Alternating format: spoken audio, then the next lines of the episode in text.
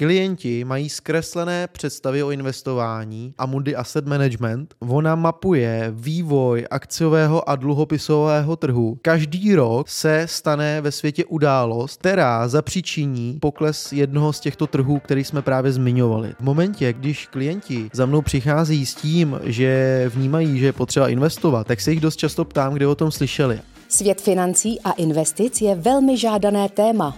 Mnoho lidí ho řeší, ale málo který člověk s ním umí pracovat dlouhodobě tak, aby si splnil své cíle a dosáhl finanční nezávislosti. Autor Jakub Smékal se dlouhodobě pohybuje ve světě finančního plánování, poradenství a investic. Má za sebou 5 let poradenské praxe jako poradce s mezinárodním titulem PFP. Český podcast Finanční vlna je určený pro všechny, kteří se o téma finančního plánování a investování zajímají. Nalaďte se na správnou vlnu a dosáhněte efektivně svých finančních cílů bez zbytečných přešlapů. Toto je Finanční vlna. Vážení posluchači, vítejte u dalšího dílu podcastu Finanční vlna.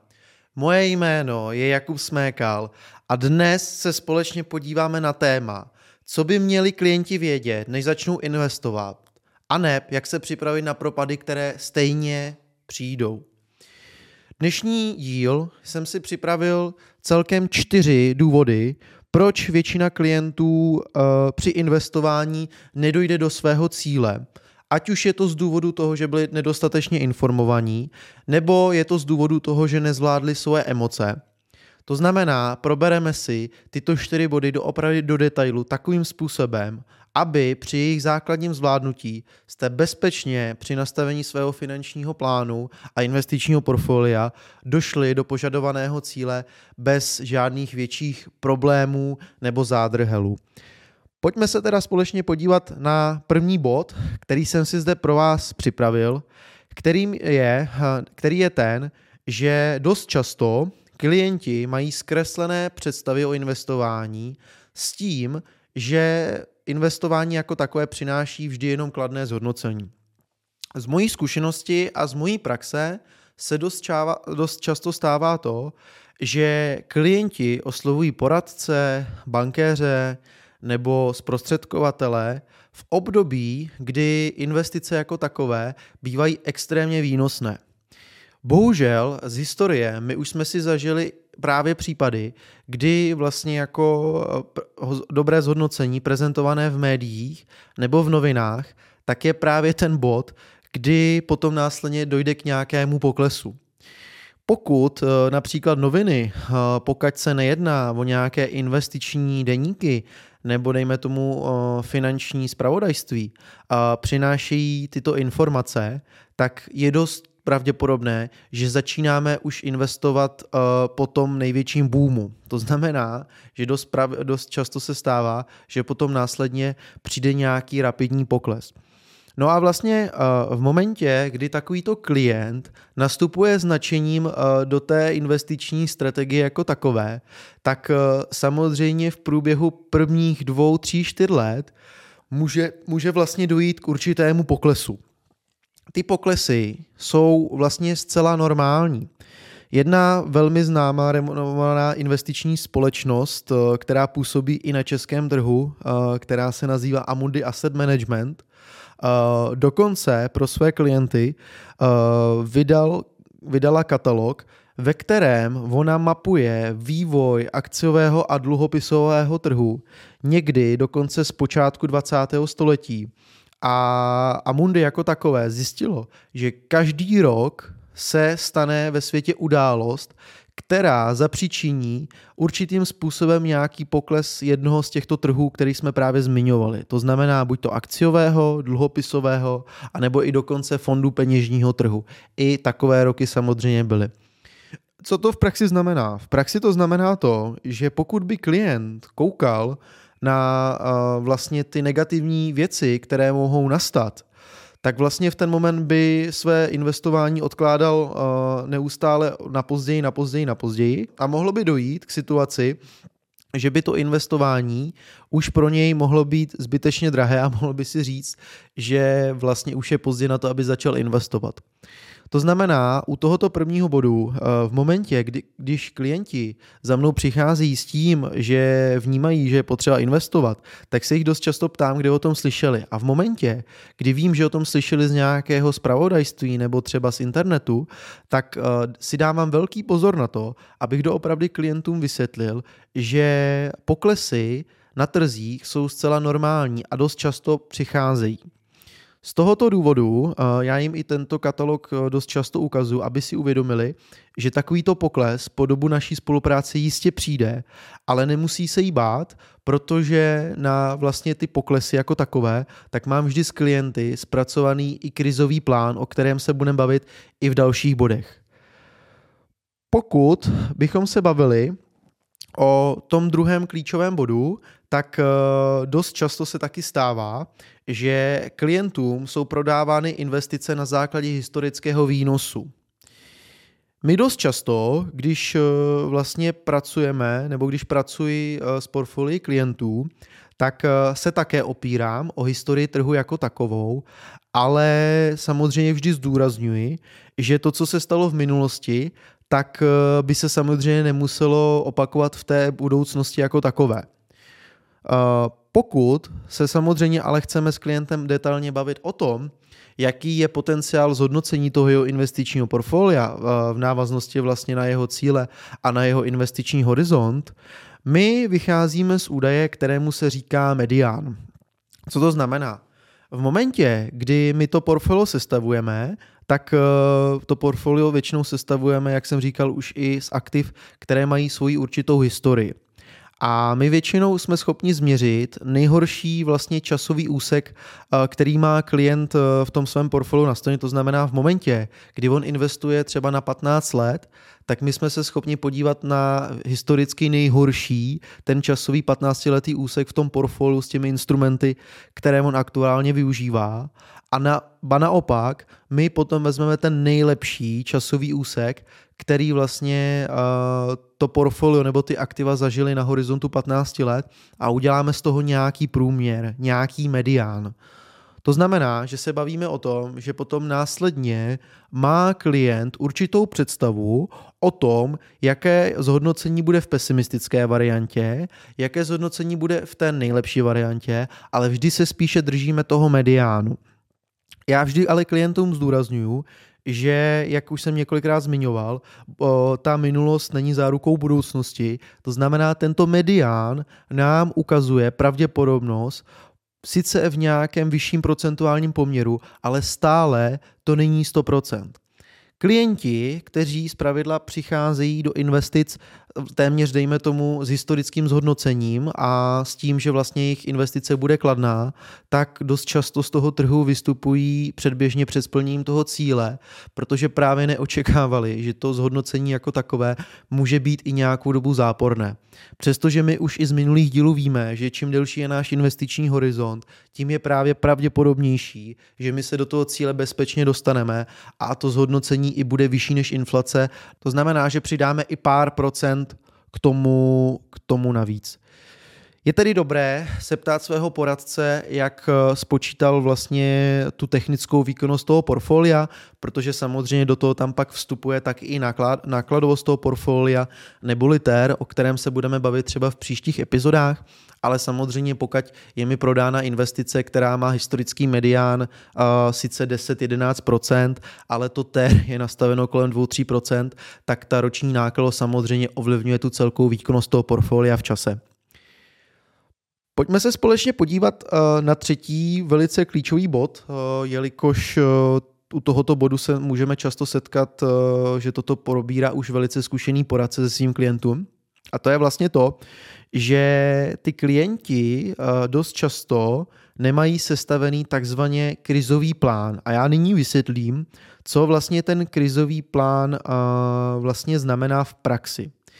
Ten krizový plán většinou klientovi ukazuje ty nejhorší scénáře, jako jsou například období výrazných poklesů na trzích. To znamená, klientovi, já se dost s ním často bavím, jak on by reagoval za předpokladu toho, že to naše investiční portfolio by například kleslo o 10, 20, 30 nebo možná i 40%. a ptám se ho na jeho emoce. Zároveň ho seznamuju s tím, že byly období, jako bylo třeba období vlastně po splasknutí dotcom bubliny v letech 2000 až 2003, kdy ty trhy postupně klesaly v průběhu 2 let a jak by se v těchto situacích on vlastně choval. Pro mě je samozřejmě klíčové, aby on prozradil ty jeho emoce. Já jsem si byl schopen vyhodnotit, jaká je jeho averze vůči riziku. Mimo to tyto informace by samozřejmě měly být vyplněny i v investičním dotazníku před sjednáním takovýchto investicí. A pro klienty, kteří doopravdy jsou opravdu málo averzní vůči riziku, to znamená nesnášejí moc dobře ty velké poklesy na těch trzích, tak určitě doporučuju, aby byla zvolena nějaká konzervativnější strategie, protože právě u tohoto typu klientů je pak velká pravděpodobnost, že ty jejich emoce nezvládnou a to portfolio stejně vyberou v čase a možná i ve ztrátě. Pokud já se o tom krizovém plánu bavím, tak samozřejmě závisí na investičním horizontu, zda ho máme krátký, střednědobý nebo dlouhodobý, ale pokud to dám na jednoduchém příkladě, kdy klient například dnes začne investovat pravidelně 5 000 korun, portfolio nějakým způsobem bude stoupat, klesat, bude třeba v mírném plusu, a najednou by došlo k velké krizi, to znamená, že by došlo k velkému propadu třeba o 30-40%, tak my vždycky vlastně koukáme na ten investiční horizont. A pokud my bychom zjistili, že pokud dnes začal klient investovat a má investiční horizont 20 let a vlastně v 18. roce dojde k takovému poklesu, tak teoreticky vzato by ho tento pokles na jeho portfoliu neměl rozhodit. Je to z toho důvodu, že máme dalších 18 let pro to, aby ty trhy se zpamatovaly, aby vlastně došlo k tomu zhodnocení, protože my víme, že možná za tu 20letou dobu toho investičního horizontu nebude tato krize 1, možná budou 2, možná budou 3.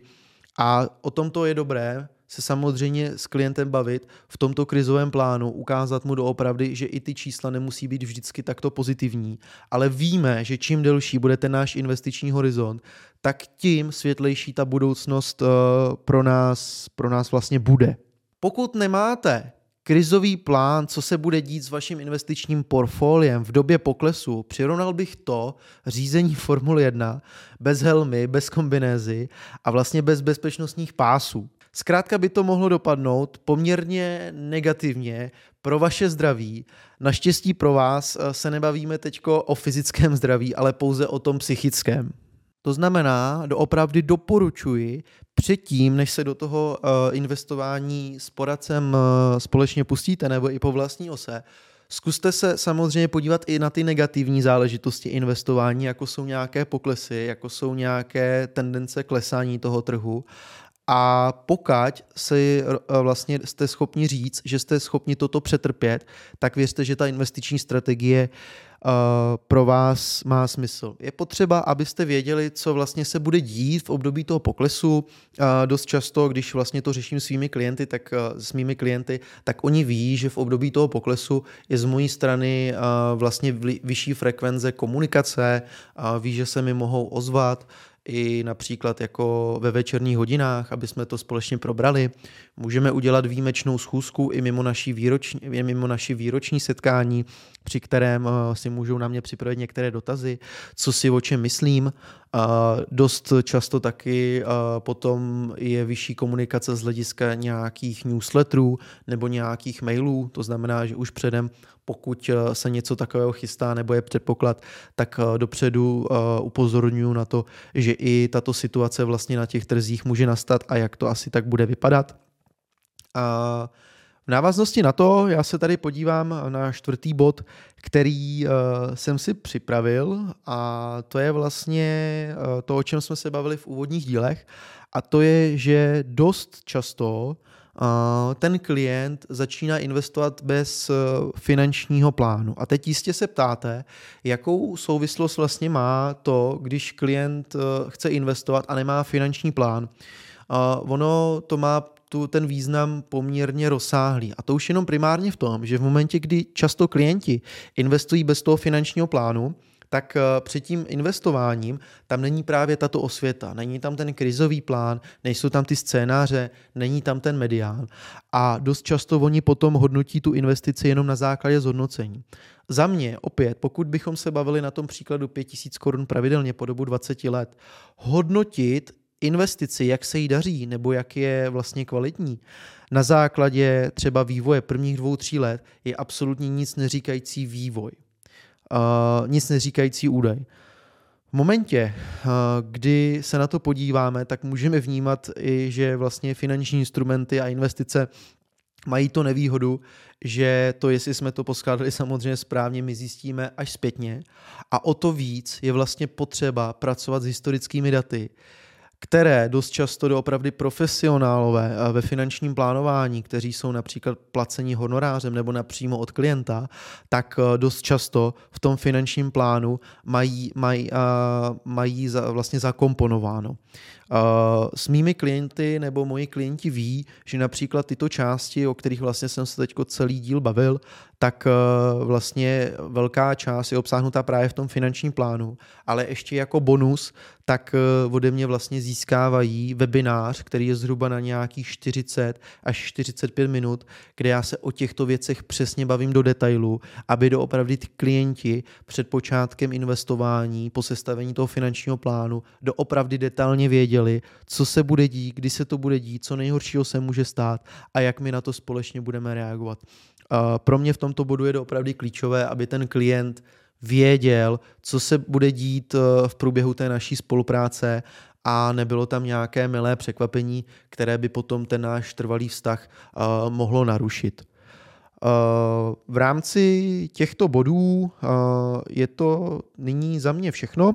Já bych možná ještě doopravdy na závěr doporučil, v momentě, kdy se opravdu rozhodnete investovat, tak i přesto, že třeba například nechcete volit cestu spolupráce se specialistou na finanční plánování, s finančním poradcem nebo investičním bankéřem, je vhodné se minimálně objednat na nějakou úvodní konzultaci a s profesionálem si nechat sestavit ten váš osobní finanční plán.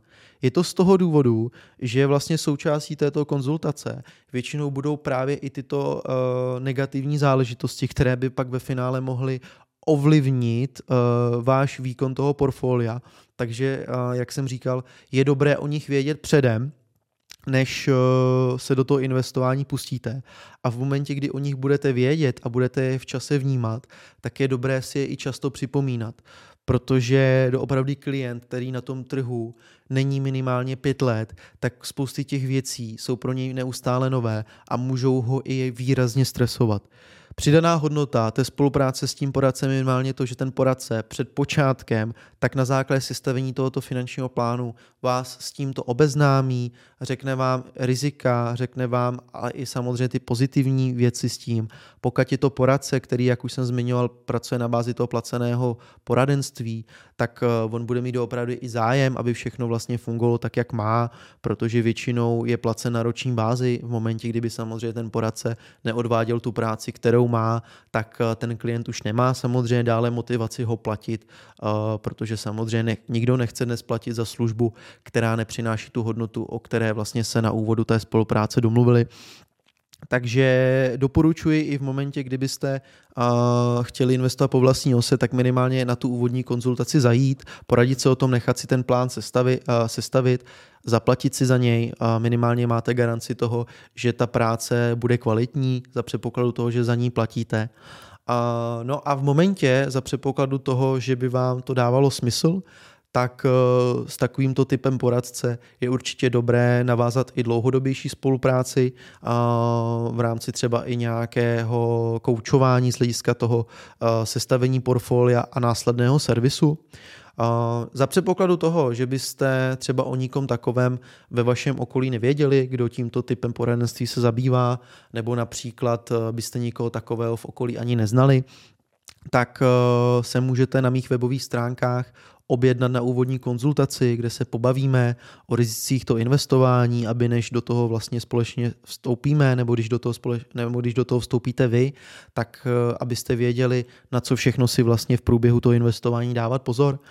a za předpokladu toho, že vám to samozřejmě bude dávat smysl, jsme schopni sestavit i pro vás ten váš finanční plán na míru a pokud by vám spolupráce dávala i dál smysl, tak se můžeme společně domluvit i na nějakém následném servisu a vlastně následné dlouhodobé spolupráci.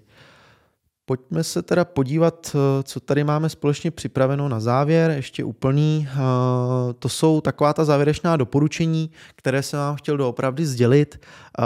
Už jenom v krátkosti na úplný závěr, tak bych vám doopravdy popřál, aby do toho investování jste se nevrhali na základě nějakých vlastních emocí. Ono doopravdy stejně jako v podnikání platí, že pokud k tomu budete přistupovat poměrně chladně, tak je paradoxně větší úspěch na to potenciální zhodnocení a na získání toho zhodnocení jako takového, abyste to portfolio nevybírali v mínusu a v tomto směru se případně na mě neváhejte obrátit.